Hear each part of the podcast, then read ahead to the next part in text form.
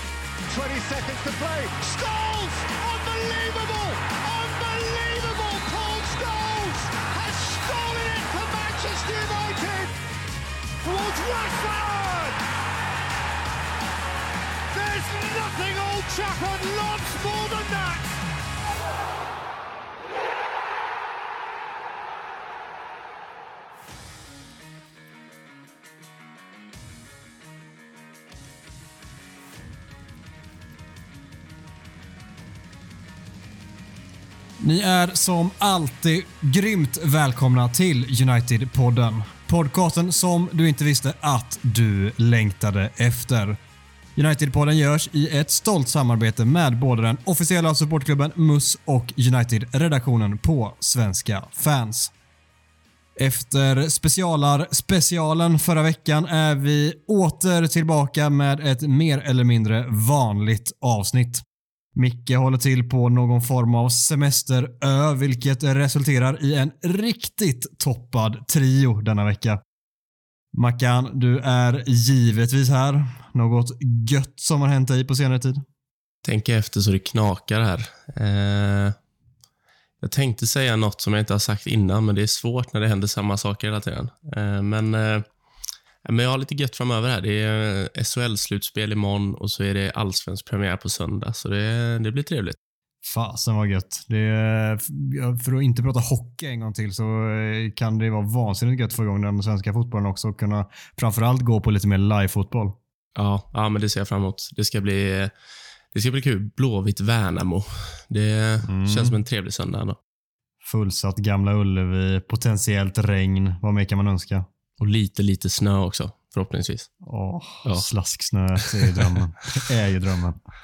Ja, Gustav, kan du annat än må bra just nu?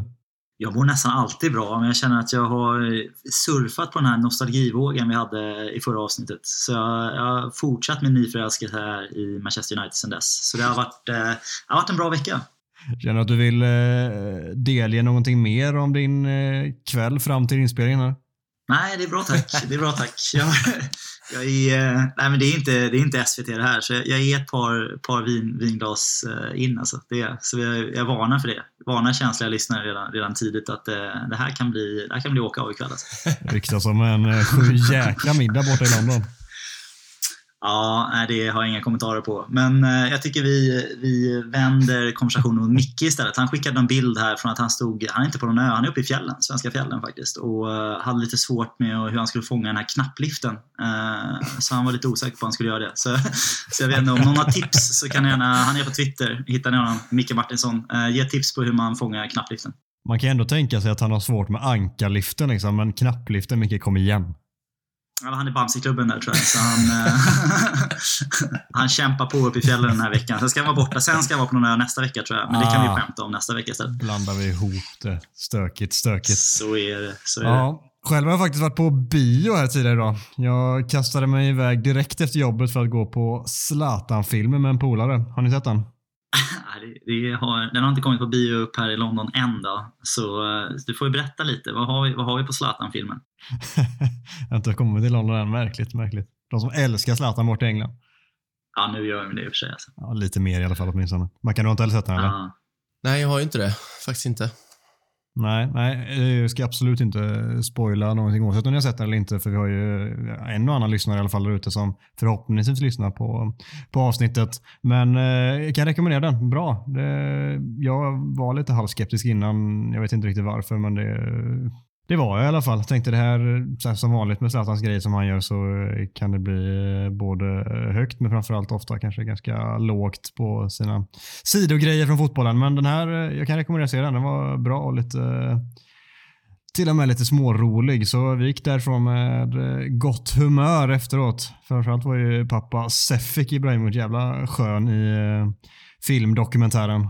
Det rekommenderas att kika in den för den som inte har gjort det. Det har vi faktiskt lite United-koppling på också, så vi snackar inte bara massa skit om någon random spelare. Det är ändå någon som varit i United. Sjukt nog. Ja, det får man säga. Hur många sådana här SVT-fåtöljer känner du att den får i betyg från 1 till 5? ja, men en stabil trea. En trea. Ja. Den, eh, den, den skalan används eh, inte så ofta ändå. Alldeles för sent. Ja, Alldeles ja. för sent. SVT-fåtöljen. Ja, SVT-fåtöljen. Är- sina decimaler, men det är okej. Räcker ju inte med en decimal för din del eller? Gärna fyra, minst fyra. Eh, gärna sex. Men det är, ja, så är det. Jaha, men uh, Zlatan-filmen alltså. Ja, jag får se, se den när den kommer sen. Har ing- ingen som har kollat på landslagets fotboll här de senaste veckorna? Eller? Ja, tyvärr. Men eh, jag känner väl främst att det är jäkligt skönt att det är över. Jag tänker typ varje gång att när det är landslagsfotboll att det ska bli skönt att slippa United en vecka eller två. Och sen kollar man på Sveriges landslag och bara, fan United är inte så dåliga ändå. De är rätt bra. Vilket, eh, det Ja. värmer ju lite också, samtidigt som det är deppigt. Från ett, ett helvete till ett annat alltså. Ja. Ja, nej, det enda jag tar med mig är att Elanga fick debutera och så sätter vi punkt och streck och pricka och allting vad det nu kallas där va. Tycker jag låter bra. Ja, det är nog så. Jag har, eh, jag har liksom bestämt mig att bojkotta det här VMet i över ett decennium nu, så det känns skönt att svensk media också kanske inte kommer bevaka det riktigt lika intensivt. Då. Så det, det kanske är lika bra, tycker jag.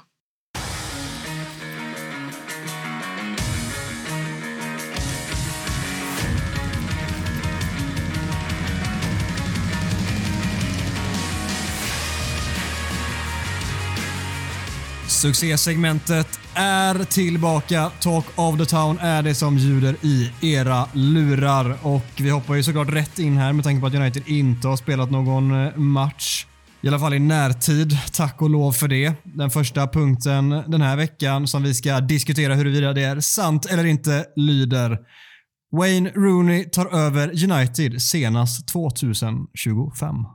Så rent spontant känner jag ju att det hade varit eh, jäkligt fint på något sätt. Och härligt. Och han gör ju faktiskt väldigt mycket rätt som, eh, som tränare just nu. Och har, ju, har väl gjort det sen han tog över Derby egentligen. Men rent på uppstuds, logiskt sätt så ja, jag kan inte se det hända. Det, det känns ganska långt bort just nu, tycker jag. Visst vill man se det rent så här sentimentalt, men eh, man har blivit lite bränd på för detta fotbollsspelare, legendarer som tränar ens klubb. Det, det, han ska verkligen visa någonting alldeles extra för att han ens ska få chansen och att han gör det innan 2025 har jag personligen svårt att se. Gustav, tror du att vi får se det? Eh, ja, men jag, jag tror nog på sikt att vi kommer, hade vi omformulerat frågan till om att Rooney någonsin kommer bli vår tränare så tror jag att det kan han nog mycket väl bli. Jag tycker han ser ut som ett förvånansvärt bra tränarämne. Men det har man ju sett Mm. också att det, det finns ju låg korrelation mellan att vara en väldigt bra fotbollsspelare och bli en bra fotbollstränare. Det verkar ju vara helt olika formler. Så man, vet- man vet aldrig riktigt vilken tränare som kommer funka och, och, och inte. Men det känns som att han, han har ju någonting. Jag vet inte riktigt vad, men någonting är det som verkar funka. Och eh, för mig, en, jag har alltid sagt tidigare att en extremt underskattad United-legend som borde få väldigt högre status än vad han har i United och i, England som fotbollsspelare. Men innan, innan 2025, det bygger ju på något sätt av att vi ska felrekrytera här i sommar. Eh, I grund och botten. Det Det kommer ju ske. sommar, sommar, ja, i och för sig, det skulle vara det då. Sommar 2022 här. Att han, att Ten Hag, Leptegay, Pochettino eller vad hade vi mer? Luis Enrique som nu, nu är på, på listan. Det är väl de fyra va? Så att en av dem ska komma in och bli lite sån här eh, fem myror är fler än fyra elefanter. Fel, fel, fel. Liksom. Det kommer inte funka. Så det vore väldigt tråkigt. Så jag vill vara optimist och känna att det, nej, men vi, vi hittar en tränare nu i sommar som bygger något Jürgen Kloppskt på, på tre års plus här och tar oss tillbaka till där vi förtjänar att vara med den budgeten som vi har. Och så får Wayne Rooney vänta lite och sen så blir han vår tränare innan 2030 istället. Han blir en så kallad påläggskalv där Rooney i tränarformat och kanske kan han få vara den som tar över förr eller senare men då får han ju ändå ett gäng år där han kan bevisa sig, utvecklas som tränare och allt det där för det är som ni säger, han gör ju ett kanonjobb i Derby just nu. Han trollar ju verkligen med knäna med en klubb som har haft transferförbud och haft poängreduktion eh, eh från start. Jag tror de startade med minus nio poäng om jag inte minns fel. Och ändå där och liksom rycker i att hålla sig kvar eh, med det här laget som är eh, inte bra alls. Så jätteimponerande jobb där och får sjukt mycket beröm. Och han själv sa ju nyligen i intervju, det är lite därför den här har kastats in i, i Talk of the Town den här veckan. Var jag tror själv öppnade upp och sa att min högsta ambition och min dröm är att träna Manchester United en dag. Sen 2025 verkar vi alla tre väldigt eniga om att det, det kommer ju inte ske. Då ska det väldigt, väldigt mycket till. Jag är inte helt övertygad om att hans strategi här med att undvika och intervjua för Everton-jobbet här som påstods då att han gjorde för att han kände att han vill inte han, det lät ju lite som att han tog det i samma andetag som han sa att han vill träna Manchester United en dag. Eh, som att det är, jag borde inte träna någon av Uniteds konkurrenter och det är kanske inte den bästa strategin. Men det låter lite Wayne Rooniskt att, ja. att resonera på det sättet. Ja, det det. Jag tror att det, han får gärna nog ta ett Aston Villa eller Everton eller Leicester någonstans här i en liten mellanstation tror jag innan det är dags för United. Verkligen. Man önskar ju att hans resonemang där snarare var att han inte är redo att ta det klivet än till en Premier League-klubb och att han då kanske bränner sig, vilket många är. De är väldigt snabba och hoppar på första bästa möjlighet och sen så visar det sig att de inte alls är redo. Man hoppas ju snarare att det handlar om det, att han känner att han vill fortsätta utvecklas i Championship och kanske möjligen att han tar en mer av en toppklubb i Championship eh, så småningom här och tar liksom den långa vägen, gör det gedigna jobbet för att utvecklas och bli en tränare som faktiskt kan hålla på Premier League-nivå och eh, i slutändan även på högsta, högsta nivå. Det, det får vi hoppas att det var därför han tackade nej till Everton och inte för att han är så här smådum som han potentiellt skulle också kunna vara. Ja, nej, men det mår han nog bra av. Men vi kan, vi kan prata en annan tränare när vi ändå är inne på tränarämnen här. Det ryktas att Ole Gunnar Solskär inte har fått ett enda jobbserbjudande sedan han blev av med jobbet för United. Vad, tro, vad tror vi om det? Tycker vi ett att det, tror vi att det är sant och tycker vi att det är rätt i så fall? Alltså, eh, jag tror inte att det är sant. Jag tror inte han har fått dock ett topp... Alltså ett, jag tror inte han har fått ett Premier League-jobb till exempel, eller en toppliga. Men det är såklart att han har fått något form av, någon form av förfrågan som förmodligen inte har varit alls i närheten av det han hoppas på själv. Men eh, alltså så här, om Frank Lampard får ett jobb det är klart att Ole Gunnar Solskjaer, rent om man ser vad de har uträttat båda två som tränare, det är klart att han också borde erbjudas ett jobb på den nivån. Men eh, så, Solskjaer är ju inte liksom engelsman. Han är inte en, eh, vad ska man säga, en, for, alltså en, en storstjärna på det sättet, i alla fall på senare år, som har ett stort namn på det sättet som, som Lampard. Så det, jag tror det mer handlar om det. Alltså om man ser rent tränarmeritmässigt så har ju inte Solskjaer varit sämre än Lampard. Så om man bara ser till det så borde han absolut ha fått något erbjudande. Jag tänkte precis säga det. Jag tror, jag tror mycket, i alla fall om man bara kollar Premier League-mässigt, jag tror mycket beror på att han inte är engelsman. Jag menar, vi är inne i 2022, Roy Hodgson får fortfarande nya jobb. Så jag tror mycket är att han är norrman, han är inte lika stor stjärna som, som Lampard, som du sa. Så men det är svårt också, så här, vad är han för nivå? Liksom? Det är skitsvårt att sitta och spekulera i. Det har ju inte vi någon aning om. Men eh, jag kan väl tänka mig, någon, någon Championship-klubb hade han väl kunnat ta som ändå strävar för att gå upp. Där hade han nog inte gjort bort sig. Ja, alltså jag, tycker, jag vet inte, jag är kanske ensam med att tycka att hans tränargärning i United var, var godkänt plus. Liksom. Det var absolut ingen kanon, kanonjobb, men från vart han kom ifrån och vad han åstadkom tyckte jag att han gjorde, gjorde ett ganska bra jobb. Och jag ser absolut ingen anledning av att han inte skulle kunna vara i en, en mittenklubb i Premier League eller en eh, Europa League-klubb i, eh, alltså precis bakom toppen eller en toppklubb i ja, Tyskland, Tyskland kanske inte Spanien i och för sig, men eh, det, det hade varit mycket. Men eh, jag, jag, tycker att han förtjänar, han är betydligt bättre än Molde och han är betydligt bättre än Cardiff. Kanske inte tillräckligt bra för topp 8, 8 i världen, men eh, strax därefter tycker jag att han borde få, en, få möjligheten, så jag hoppas det. Harry Maguire har fler vänner i landslaget än i klubblaget. Ja, Harry Maguire har fler vänner i Grekland. bland poliserna, han har fler vänner bland poliserna i Grekland än vad han har i, i klubblaget tror jag. Uh, ja, hur fan ska man säga på det? Det har ju varit förstås mycket mycket rabalder då eftersom att han blev utbuad här. Av engelska fansen, vilket är horribelt. Men det är ju engelska fans i ett nötskal. Det är ju bland de äckligaste fotbollsfansen i, i världen, tyvärr. Alltså. Och det är ju, Det landslagsfansen, är, ja, landslagsfansen är ju... Det är på något sätt att så här, jag, jag åker ju på ganska mycket bortamatcher för United som är, ska vara då hardcore-fansen. De här 3-4 tusen som reser runt överallt. Man ser samma personer varje match.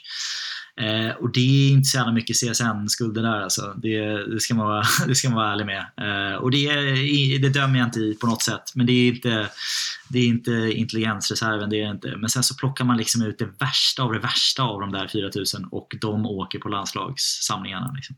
Och det är, och det är de, den typen av fans som står och buar ut sina egna spelare. Eh, och för faktum är att Maguire har ju, är det någonstans han har varit bra så är det väl i landslaget. Är det någonstans han har varit Mm. kanske, ja, absolut inte värd att vara världens dyraste mittback, det har vi konstaterat många gånger. Men någorlunda värd sin, sin summa så är det i landslaget. Så det är ju helt obegripligt att det är där han behövs ut. Är det någonstans han ska behövas ut så är det väl på Old Trafford. Men vi gör ju inte det mot våra egna spelare för att vi är en, vi är en fin klubb. Så eh, jag, eh, vad var frågan här? Ja, men jag tror att han, han har ju blivit försvarad av sina engelska landslagskollegor eh, med all rätt förstås. Så jag, jag tror att han har, han har ett bättre rykte i engelska landslaget än vad han har i Manchester Uniteds omklädningsrum. Så han har nog fler vänner i landslaget än vad han har i United.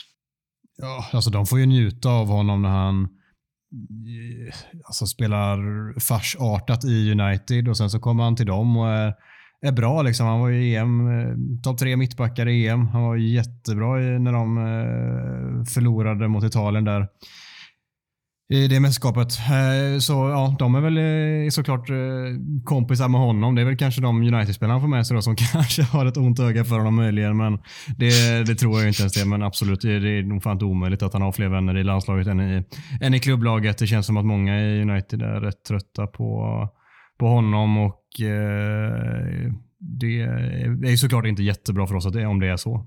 Eh, Men jag, tror- jag tror mycket, jag tror, han är ju inte kapten i landslaget, han är ju kapten i United. Och det innebär ändå, han kan vara en ledare i England ändå, men att ha kaptensbindeln innebär ändå ett större ansvar.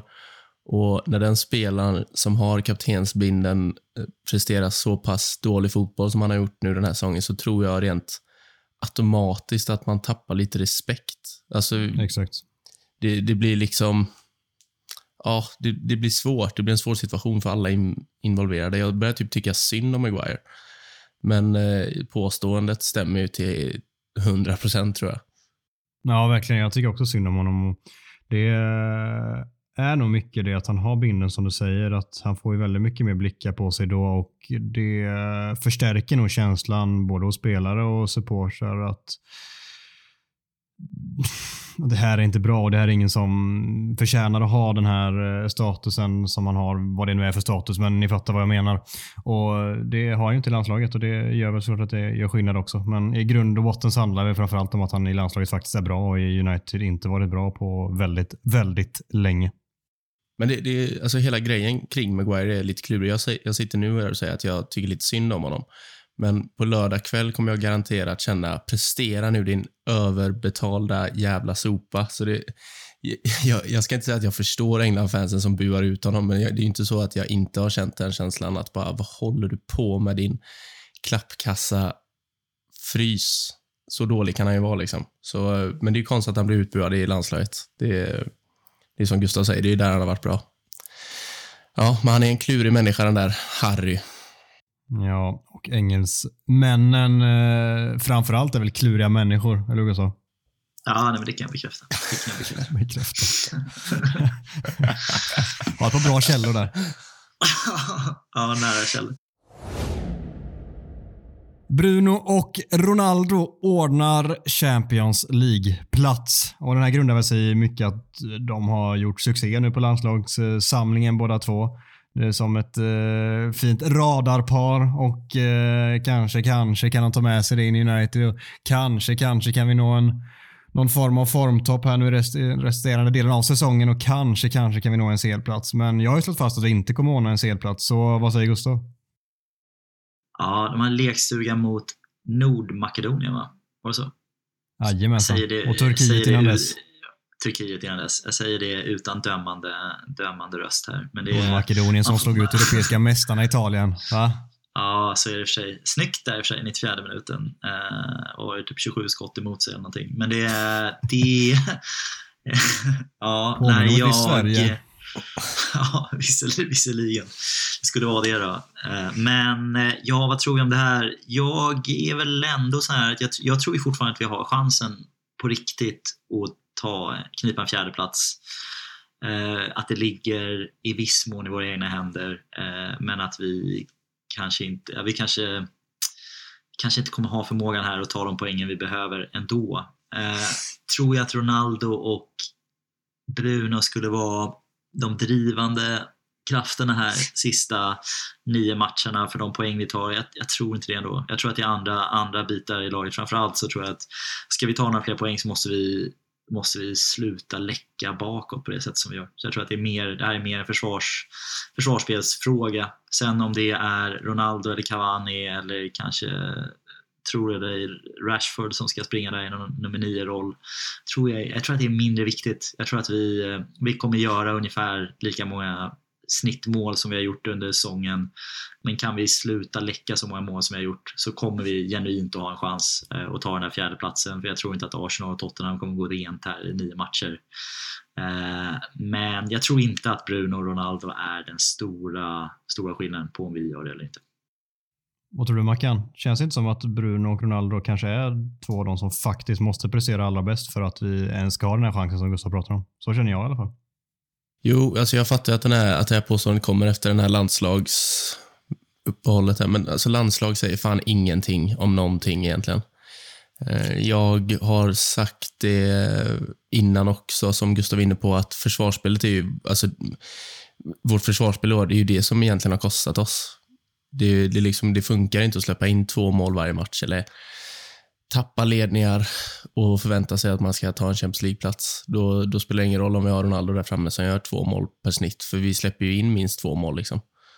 Så jag, jag tror att mycket mer ligger i att hitta en balans på mittfältet och ge bättre understöd till försvaret. Gör vi det och håller några fler nollor så finns det väl en minimal chans att vi kniper den där Champions League-platsen. Men eh, jag tror inte det är Bruno och Ronaldo som i så fall kirrar det åt oss. Det tror jag inte. Eh, jag Kom inte fram till det ganska nyligen? Kan det ha varit typ två, tre avsnitt sedan? Att det är framförallt målskyttet vi har problem i. Defensiven har ju faktiskt blivit mycket bättre. Det syns i statistiken, men det är så att vi inte sätter dit våra målchanser framförallt. Eh, sen är det klart att vi kommer möta andra typer av motstånd framöver här, vilket kräver ett bättre försvarsspel också, så det köper jag rakt av. Men framförallt är det ju att vi inte gör mål på våra lägen och kanske till och med att vi borde skapa något läge till. Och där är ju de här två spelarna vitala i slutändan. Mm, jo, jo jo, alltså så, så är det absolut. Men jag kan, jag kan känna också att vårt försvarsspel har blivit mycket bättre, men vi har ju fortfarande minst, minst, minst ett stort misstag i oss varje match. Alltså det finns ju inte en enda match där man har gått och bara, oh fan, försvarslinjen var helt fläckfri idag. Det har inte, det har, det har inte hänt sen Vidic och Ferdinand spelade. Typ. Och så var det ju typ 32 av 38 matcher med Vidic Ferdinand. Liksom. Det var ju liksom nästan varje match. Absolut, och det är där jag känner att det hade varit skönt att vi kanske någon gång kan få en 2-0-ledning så vi slipper sätta den här pressen på våra svaga psyken till mittbackar som vi har. Att de inte har en enmålsledning när det närmar sig minut 75 utan att de faktiskt har två målsledning, kanske till och med tre målsledning så vi slipper att de springer runt där med panik och hjärtat i halsgropen och få sina pjäxor till eh, fotbollsskor på sig. Det, det är då de här misstagen kommer, framförallt när det blir extra stor press. Och så kommer det bli i vissa matcher, men har man då självförtroendet i sig att man lyckats reda ut i tidigare matcher och hållit ett par nollor och inte släppt till så mycket chanser, vilket eh, en eh, större ledning ofta innebär, så tror jag att det kan resultera i det. Men det är så här, vad, vad är hönan och vad är ägget? Vi behöver se till att fixa de här problemen defensivt, de här misstagen som vi står för hela tiden och vi måste se till att sätta våra målchanser. Och sen hur vi ska ta oss dit, det får väl den här Ralf eh, se till att klura ut. Frågan är om han lyckas knäcka den hårda nöten. Mm. Ja, det enda vi vet vem som funkar just nu är Fred. Oh. Galna, galna Fred. Ja, underbara Fred. Fred funkar. Försvarsspelet knackar och anfallsspelet är sådär, men Fred, han är stabil alltså. Han kan man alltid lita på. ja, men Gustav, tror du att eh, Bruno Ronaldo ordnar en CL-plats? Eh, nej. Tror Marcus det?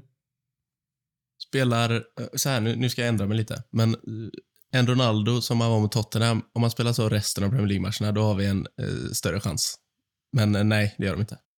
Jag skulle nästan kunna sträcka mig till, fan då har vi nog en CL-plats. Eh, men jag räknar blint med att han inte kommer vara så bra resten av matcherna, vilket eh, det mesta tyder på att det inte kommer bli så. Men spelar han så bra där och så här, jag menar inte att han ska ha hattrick då i varje match, för det fattar jag att ingen spelare gör, men att han är så pass påkopplad konstant. Han var ju bra även i spelet i den matchen och eh, har ett drömmål i sig eller eh, den här poachen som vi behöver som sätter dit läget när det väl dyker upp. Om han kan vara det resten av Premier League-matcherna, då är det klart att vi har en betydligt större chans att ta en Champions League-plats i slutändan. Men jag kan inte se det ske, så därför tror inte jag heller att det blir någon topp fyra placering Pigga och positiva. Bra. Ja, vi älskar ju Fred i alla fall. Ja. Kan man inte, alltså, åh, vi måste stanna kort till. Man kan väl inte bli än glad när man tänker på Fred. Jag tänker en så här riktigt så här glad filur som springer runt där och är helt uppe i, i molnen. Liksom. Han, han tänker inte på någonting, han bara springer runt där och ser glad ut. Jag blir lycklig av tanken av honom. ja, Fred borde vara den första personen vi sätter på, eh, på laguppställningen varje match, tycker jag. Bara för att sprida glädje, för att han är skön. En salongsberusad Gugge älskar ju Fred alltså. Det, man ser det på honom, här, han skiner upp. Det Han är är, nästan lite kär där. ja. Ja. ja. ja. Fred alltså. Ja. ja, så är det. Så är det. Gå vidare, gå vidare. Säger han och klunkar två liter vatten till. Försöker, försöker blanda ut det.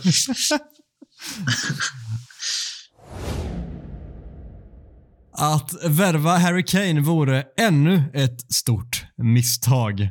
Det här utgår ifrån att vi har gjort stora misstag. Vad är, vad är det för stora misstag vi pratar om? Alltså? Jag fattar inte. Nej, Jag kan inte komma det är ihåg något. bara rätt. Det är bara rätt. Det är bara bra. Glazes och Woodward. Ja, nej, kör du Mackan. Vad tror du om det här? Ja, alltså jag, jag älskar Harry Kane, men eh, ja, alltså, han fyller 29 år, va? Skadehistoriken bakom sig kommer kosta en och en halv miljard. Är det rimligt? Eh, och ska då ersätta en 37 år gammal Cristiano Ronaldo som mot, om, om han nu lämnar, vilket vi ändå ser, får se lite som 50-50. Jag, jag kan säga, jag, Harry Kane är inte den optimala ersättaren då. då eh, det luktar ju det luktar ju dragna hälsenor och ankelskador och hamstring hit och hamstring dit. Så eh, ja, det hade varit ett det hade varit eh, fel väg att gå, tror jag. Mm. Och Sen vet jag inte varför han skulle vilja gå till United egentligen i dagsläget. För Förra sommaren hade jag köpt det liksom i sitsen som de båda klubbarna var där då. Alltså ja, United är en större klubb och allt vad det innebär, men han skulle väl gissningsvis ha jag vet inte, jag, jag tror att han snarare då stannar kvar i Tottenham och spelar under Conte där han fungerar väldigt bra just nu och de ändå ser ut att bygga något intressant. Snarare än att gå till ett United som är ett stort ett stort haveri som vi vanligtvis väljer att kalla United och faktiskt också stämmer. Så jag har svårt att se varför han skulle välja det alternativet nu och då skulle han också kosta som du säger typ en och en halv miljard vilket inte är försvarbart för United i dagsläget. Det nej, dumt, dumt, dumt. Gustav, kom in och hylla Kane och säg att vi ska spendera snarare två och en halv miljard för honom. Ja, nej, att, att Mackan säger att han älskar Harry Kane. Ja, det jag reagerar är, det är sta- starka ord. jag. Spel, Det jag spelartypen Spelar, spelartypen.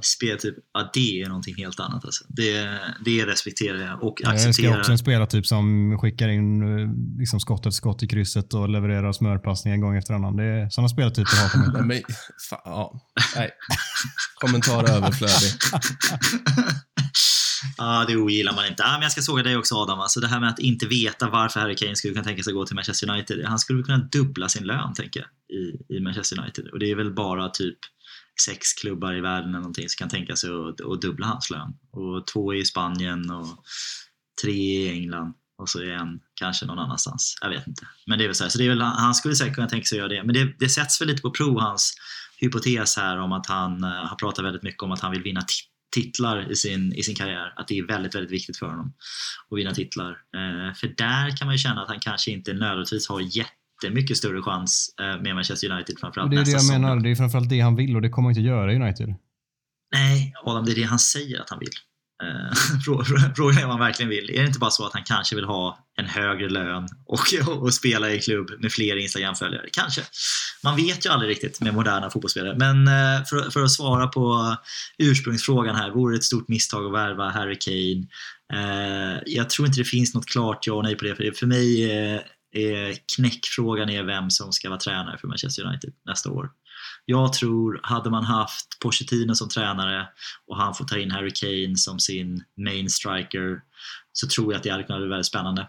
Eh, eftersom att han har jobbat med Harry Kane tidigare, byggt ett lag kring honom tidigare. Eh, det skulle kunna vara kanske en perfekt övergångslösning för oss i tre år. Man kan tycka att det är en lyxsituation att köpa en spelare för 100 miljoner pund som kanske bara har tre, två, tre år på högsta nivån kvar men eh, om, om det är vad Pochettino vill bygga sitt lag kring och kan bli Uniteds tränare så tror jag att det hade kunnat vara en jättebra lösning.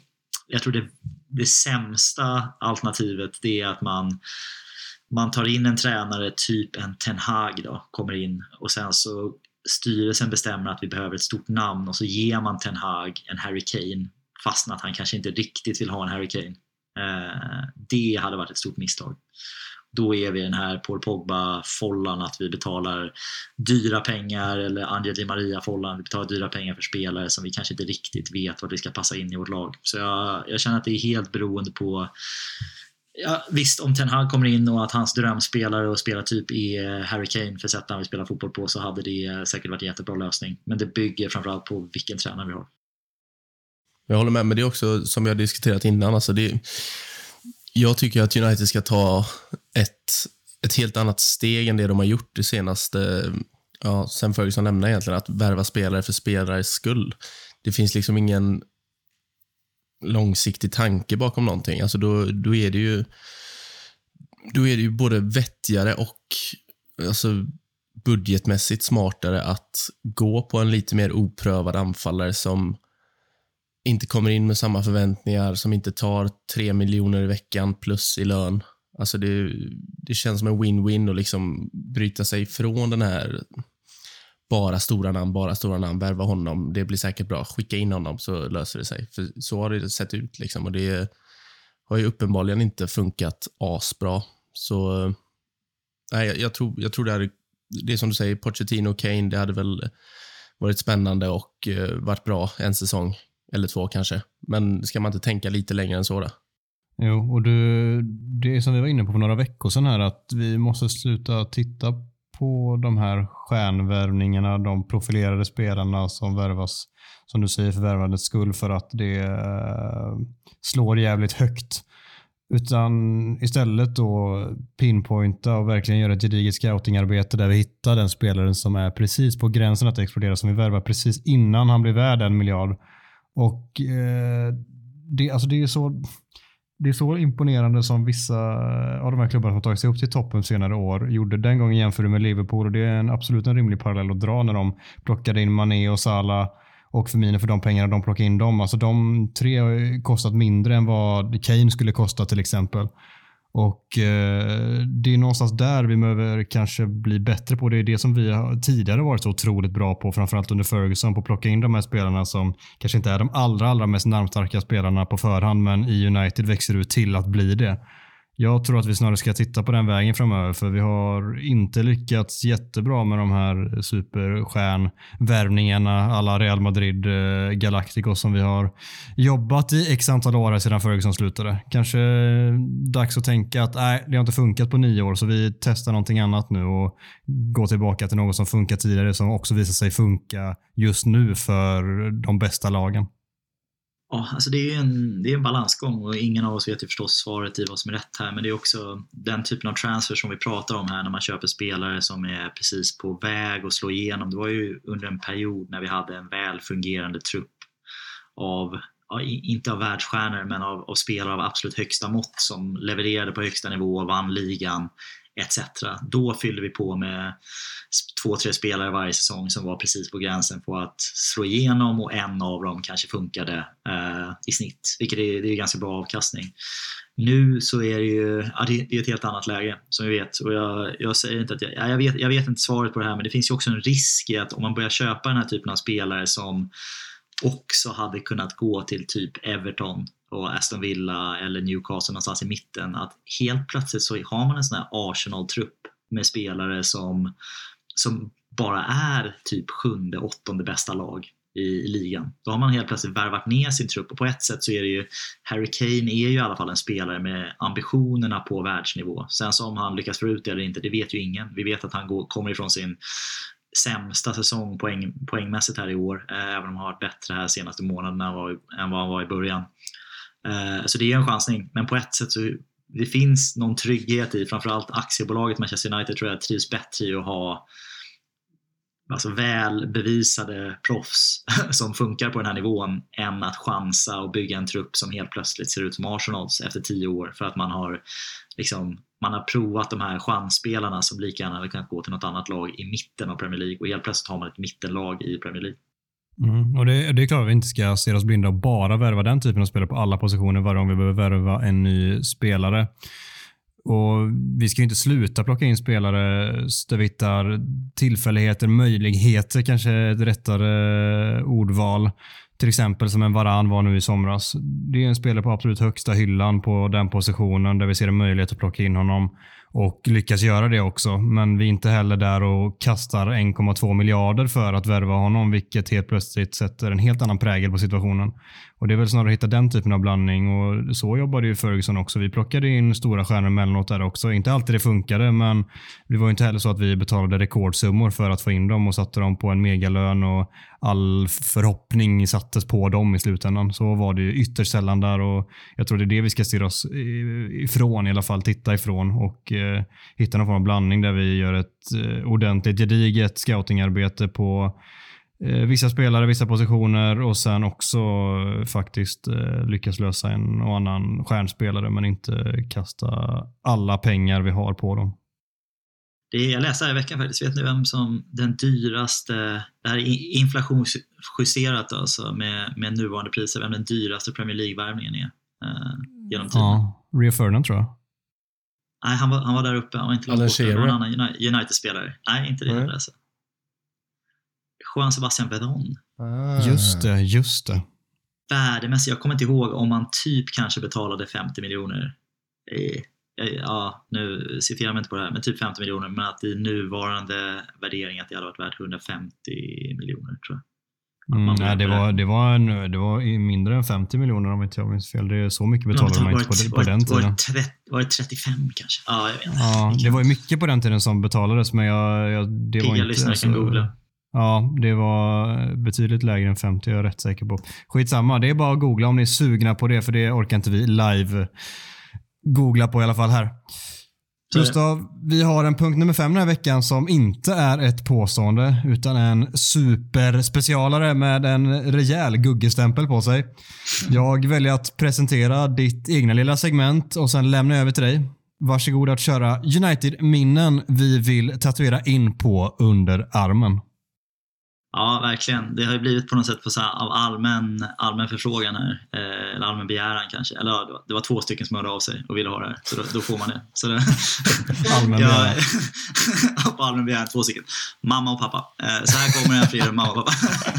Nej, men vi, eh, vi blev ju alla lite nyförälskade i United här under nostalgiprogrammet förra veckan. Eh, och ett ett segment som har diskuterats lite i min vänskapskrets här var det här om eh, när jag beskrev att jag ville tatuera in eh, Uniteds 2-2 mål mot Juventus i 99 semifinalen eh, i Turin eh, på underarmen för jag tyckte det var så vackert eh, när, man, eh, när man läste igenom hur det, hur det spelade, spelade ut sig. Så jag, jag skickade ut det på Twitter ställde en fråga, vilket, vilket United-minne skulle du vilja tatuera in på underarmen? Uh, så jag fick ett par förslag här. Uh, jag fick, uh, fick lite poetiskt om, omjobba diverse giffar och, och bilder till, till mina egna ord för hur, hur det här ska tatueras in i skrift på armen.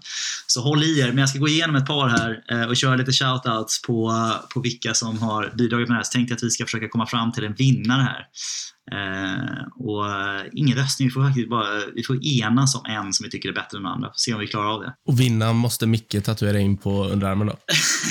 jag tänkte det. Micke kommer med sin hemmagjorda sån tatueringsapparat här eh, om två veckor och tatuerar in det på, på den som har hört av sig kanske. Ja. Det vore kul. Kan dyka upp i, i Sverige med sin tatueringsapparat.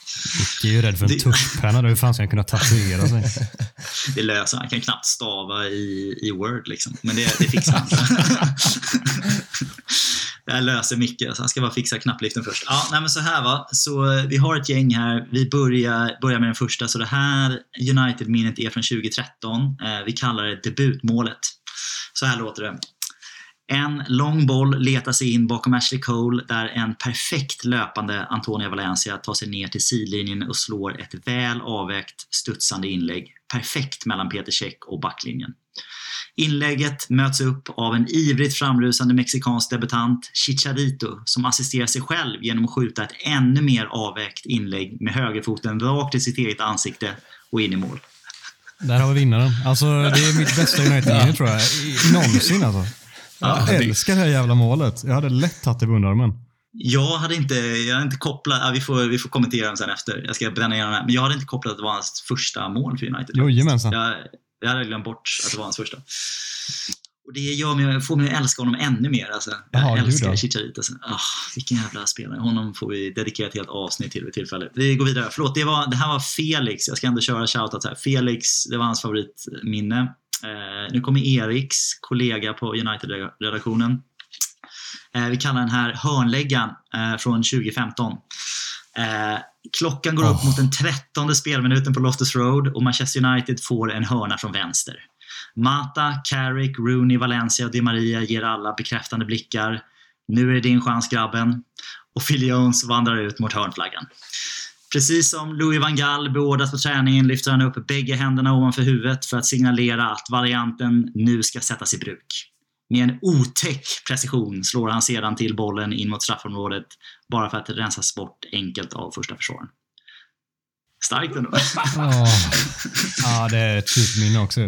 Det blev inga fler hörnor. Jo, det blev en till hörna. Jag tror han, jag tror han fick slå två, två hörnor den matchen, oh. Phil Jones. Ja, det finns det ju så mycket att diskutera här, men det ja, vi kan bara konstatera att det är ett otroligt eh, United moment, ett historiskt ögonblick.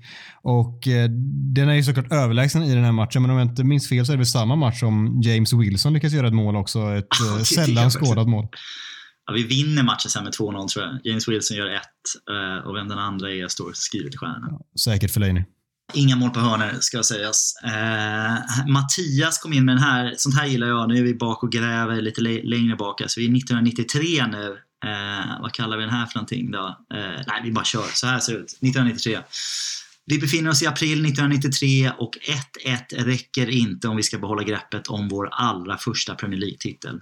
Vi går in på stopptid då Ryan Giggs vänsterinlägg går rakt över alla huvuden i straffområdet. Mittbacken Gary Pallister plockar upp bollen, vänder om och han har bara ögon för en enda person i hela världen. Mittbackskollegan och kaptenen Steve Bruce. Sekunderna senare ligger bollen i nätmaskorna. Alex Ferguson blir vital som en 30-åring och hans assisterande tränare Brian Kidd gör ett glädjeskutt följt av ett till innan han faller ner på knä på Old Traffords gröna gräs och prisar fotbollsgudarna. Titeln är äntligen på väg till Manchester. Fantastiskt. Det här är fint. Grabbar, ni är inte ens mm. födda här, men det här är, för er som inte har sett det, Youtube-klippet på när Brian Kidd flippar ut, bokstavligen flippar ut, eh, över Steve Bruce. Han gör två mål, Steve Bruce, den här matchen. 86 minuten och 90 minuten som vänder och gör att United håller greppet och sen vinner sin första titel under Ferguson ett par veckor senare. Så det är Uniteds historia. Man, gillar också när mittbackar assisterar varandra. Det är något, eh, alltså, det är något ja, lower Gary Pallister slår ett jävla Beckham-inlägg. Det är, så, ja, det är väldigt fint alltså. Ja, det är inga andra på planen. Det gillar jag.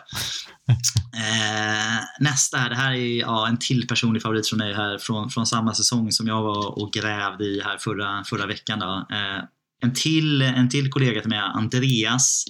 Vi kallar det här den ultimata kaptenen. Det ska spelas returmatch i Champions League, kvartsfinal och Giuseppe Meazza är spelplatsen och Inter står för motståndet. Roy Keane leder majestätiskt ut sina styrkor inför publikens burop. Efter Champions League-hymnen tar han täten för att hälsa på sina motkompatanter. Han tar i hand med Roberto Baggio, Javier Zanetti och Ivan Zamorano men vandrar iskallt förbi generaläcklet Diego Simeone och superdivan Ronaldo som båda står och rättar till sina benskydd. Sen spelar han bort Inter från Champions League och leder oss till semifinal. Allt utan att röra en endaste min. Det där, det där är gåshud. Jag har sett det klippet så många gånger. Alltså, det är så, han, han bara skiter i. Det, det är så uppfriskande. Det. Han är så oberörd. Han har liksom, det, det är så jävla instinktivt för honom att bara gå förbi spelare som inte är redo för att ta i hand. Alltså. Oh, nej, det är fint. Och därför är han alltid min kapten, Roy Keane. Så kommer det alltid vara. Alltså. ja, eh, vi går vidare. 2010 skriver vi fram till nu då och vi kallar det här kyssen. Jajamän, nu kör vi. Håll i er. Eh, det återstår bara 15 sekunder av matchen när Paul Scholes seglar upp och nickar in avgörandet borta på Etihad. Och nu orkar han inte längre hålla tillbaka känslorna. Ända sedan 1991 har han i hemlighet älskat sin Ginger Prince. Gary Neville omfamnar honom först med en kram som andas förbjuden kärlek innan han blir allvar allvarlig och spänner blicken i det 168 cm långa geniet. Två händer i ett stadigt grepp på hans kinder följt av en intensiv kyss som får klockorna att stanna hela vägen från Manchester till Abu Dhabi. Ja, den konkurrerar ordentligt den. Ja, har man en karriär att skriva tandsnusk om det inte riktigt håller, om det, om det inte håller i finanser eller vad tror ni? Jag försökte ändå sväva ut lite här i bygga upp dramaturgin. Ni kan återkomma på Twitter vad ni tror, vad ni tror om det karriärs, karriärsalternativet. Tandsnusk. Ja, kan ni googla. Ja, två till. Eh, vem var det? Ja, jag, nu känner jag att jag inte ger shoutouts längre. Det var Oscar. Eh, Oscar gillade, gillade kyssen. Eh, här kommer Daniel. Eh, vi kallar det här firandet och då är vi 2012. Med nummer tre på ryggen firar han som han aldrig firat förut. Segern med 2-1 är mot två motståndare denna dag. Liverpool och rasism. Patrice Evra dansar över planen och hoppar upp i Rio Ferdinands famn, men han är inte klar där. Studsandes över Old Traffords gräsmatta vevar han igång publikens jubel och applåder. Strategiskt och vackert, mitt framför ögonen på den avskyvärda uruguayanen och den store förloraren Luis Suarez. Oh, om Mackan älskar Harry Kane så älskar jag Patrice Evra och hatar Luis Suarez. Det har vi konstaterat förra avsnittet också. Det, det är men det många komponenter här. Ja. ja, den här slår högt. Här mår man bra alltså. Är, han är ju så överdriven i sitt firande. Är det så himla viktig är inte den här segern? Fun fact. Den är exakt det ögonblicket när han hoppar förbi Suarez med armarna i vädret. Det hade jag som omslagsbild på Facebook där 2013 till 2015 kanske. Det är ändå lite kul mm. kuriosa, mm, kan man mm. tycka. Ja, får man säga. Får man säga. Ja, det är fint. Det är fint. Här är eh, sista då, från Jonathan. Eh, och Det här är ett av mina favoritmål eh, all time. Där jag fick också förmånen att vara på Old Trafford när vi fick se det här. Så här låter det, känner ni säkert igen. Berbatov spelar in bollen till Wayne Rooney som med en klumpig första touch ser bollen studsa ifrån honom. Paul Scholes samlar upp och slår en patenterad utsida ut till höger där Nani lyckas bryta sig fri. Inlägget mot Rooney, som nu sökt sig in i boxen, är otroligt svagt och hamnar bakom vår nummer 10. Men utan det minsta besvär ställer han blixtsnabbt om, vänder sig 180 grader i luften med benen över huvudet och slår till bollen med en perfekt skruvad högervrist cykelspark upp i krysset bakom Joe Hart. 2-1 och ingen i hela världen är större än Wayne Rooney denna sekund. Alltså är det det snyggaste målet i Premier Leagues historia? Det måste ja. vara det. Ja, jag, tror, jag tror typ bara han konkurrerar med sig själv mot Newcastle. Liksom. Det finns få träffar mm. liksom, som är så jävla perfekta som den. Just cykelsparkträffen är så jävla... Det är den mm. bästa cykelsparken jag någonsin har sett. Ja, den är så clean. Ja, det är så vacker. Det är, liksom en liten skruv. det är liksom en liten skruv på den som mm. är som jävla... Ja, det ska vara omöjligt. Alltså. Det är så otroligt vackert. Alltså. Man gillar ju målgesten också.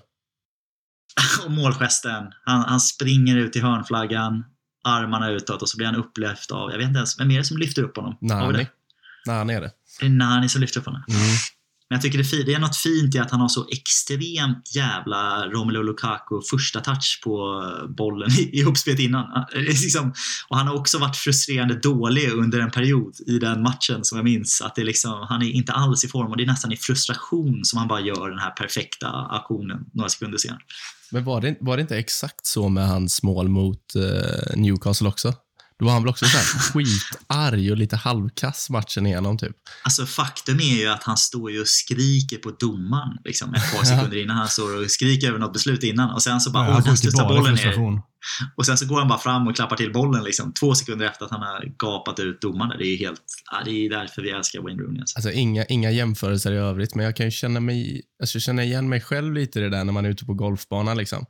Och, har- och har slicat iväg en drive out of bounds och sen står man där och bara, nu jävlar ska jag smiska på den här andra. Och då, då är det 250 meter rakt in på fairway.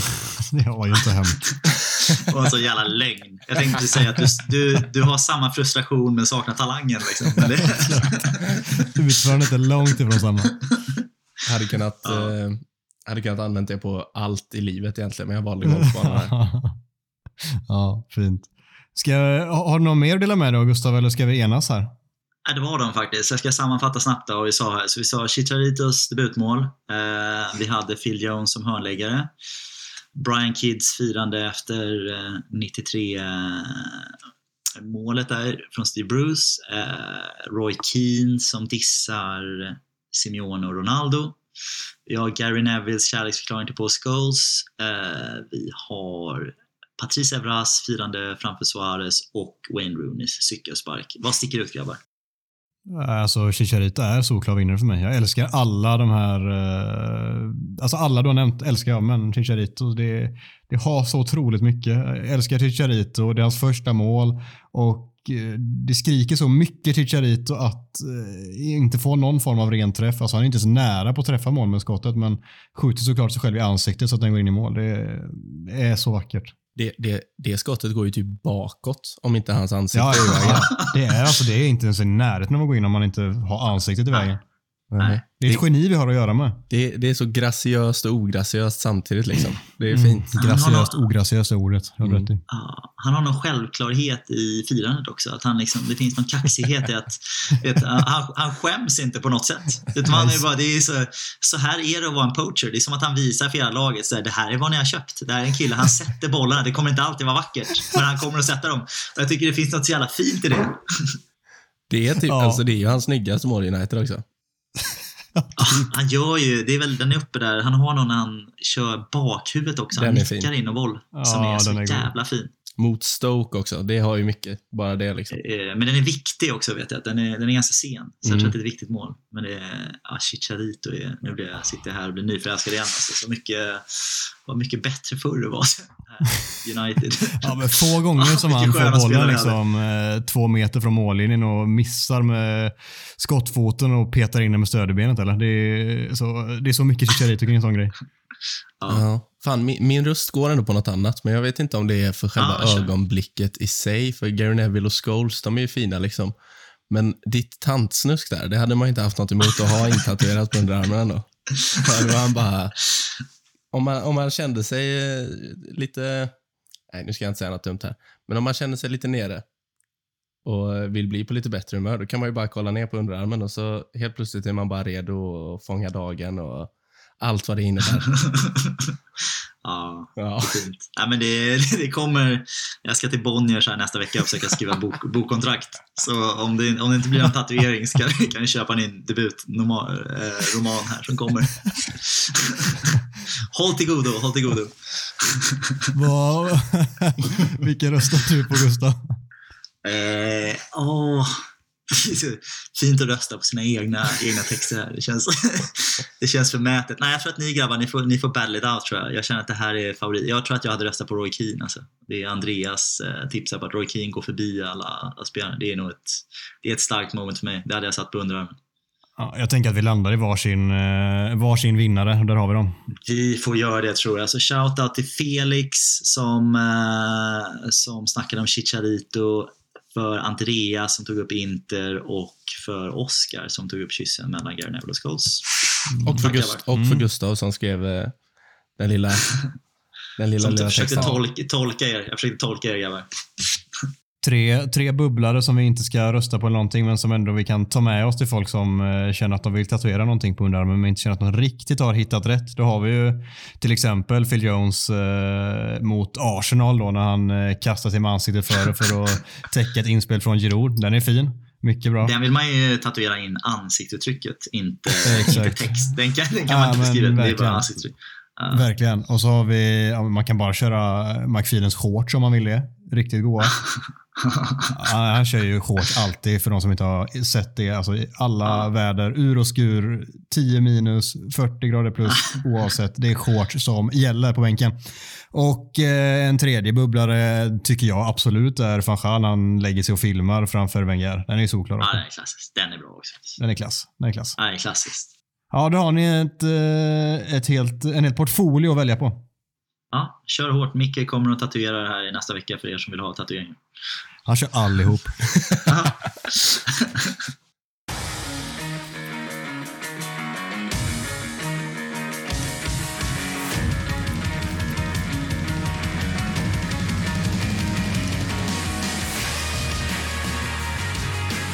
För första gången på evigheter ska Manchester United spela fotboll igen.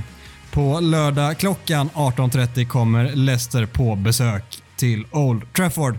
Hur är känslan inför matchen, Mackan? Ehm, fan, det har varit så skönt att sitta och snacka om allt annat än matcher här de senaste avsnitten. Men Jag vet. känslan är känslan är ändå okej. Framförallt ska det bli kul att få se Jadon Sancho spela igen. Det har, jag, det har jag faktiskt saknat. Så det ser jag fram emot. Gustav, du ska få göra en eh, kort men eh, träffsäker eh, motståndarkoll. Ja, håll i er. Tidigare matcher. Eh, vi möttes första gången 1894. Då hette vi Newton Heath och de hette Leicester Fossey. Eh, vi vann med 3-2. Lite mer i närtid här så kan vi konstatera, jag vet inte om ni har koll på det här, men vi har faktiskt förlorat de tre senaste matcherna mot Leicester. Eh, FA-cupen har vi åkt ut mot eh, och två Premier League-matcher senast 4-2 borta i oktober. Rent taktiskt så gillar Brennan Rodgers att ställa upp eh, antingen en sån här klassisk 4-2-3-1 eh, uppställning. Eh, ibland eh, även när han spelar med försvar så är det 4-3-2-1 eller vad vi brukar kalla den klassiska julgransuppställningen. Ser ut som en julgran. Eh, spelare att hålla koll på eh, tänkte jag bara en det är John Evans. Så jävla väntat. Där har ni den, motståndarkollen. Mm. Ja, men Leicester är ju ett lag som de flesta har koll på också. Vi behöver inte gå in djupare än så. Ni fick en snabb version av den, av den där.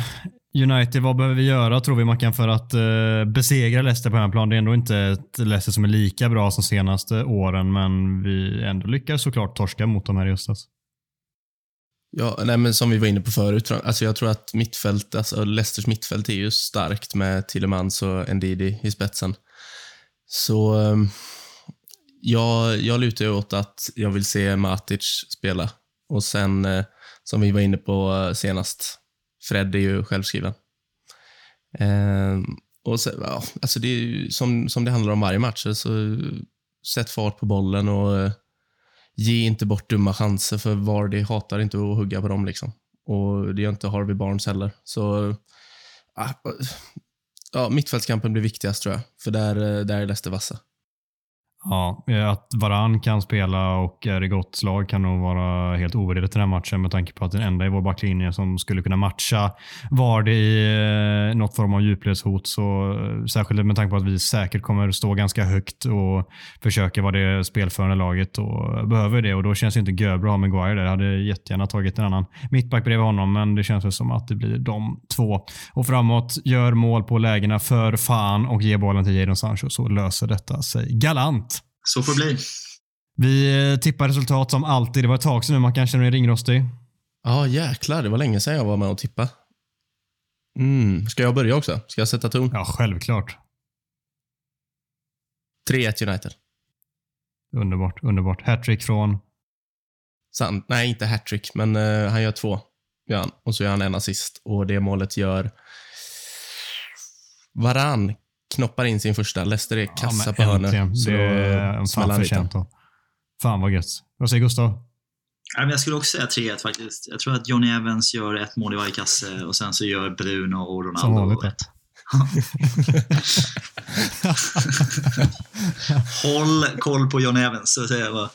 Ja, jag säger 2-0. Vi gör 1-0 i första halvlek. Det blir sådär jobbigt äckligt i slutet när vi börjar bli nervösa och snubbla på bollen och allt vad vi brukar göra. Men vi lyckas faktiskt göra 2-0 på kontring i 88 minuten där Rashford inte startat, men han kommer in och gör det målet och sen så är han briljant resten av säsongen. Äntligen. Äntligen.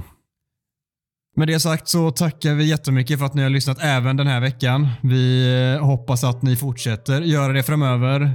In och följ oss på sociala medier där vi heter United-podden, typ överallt. Sprid vårt gospel till era nära och kära så hörs vi igen nästa vecka. Ta hand om er.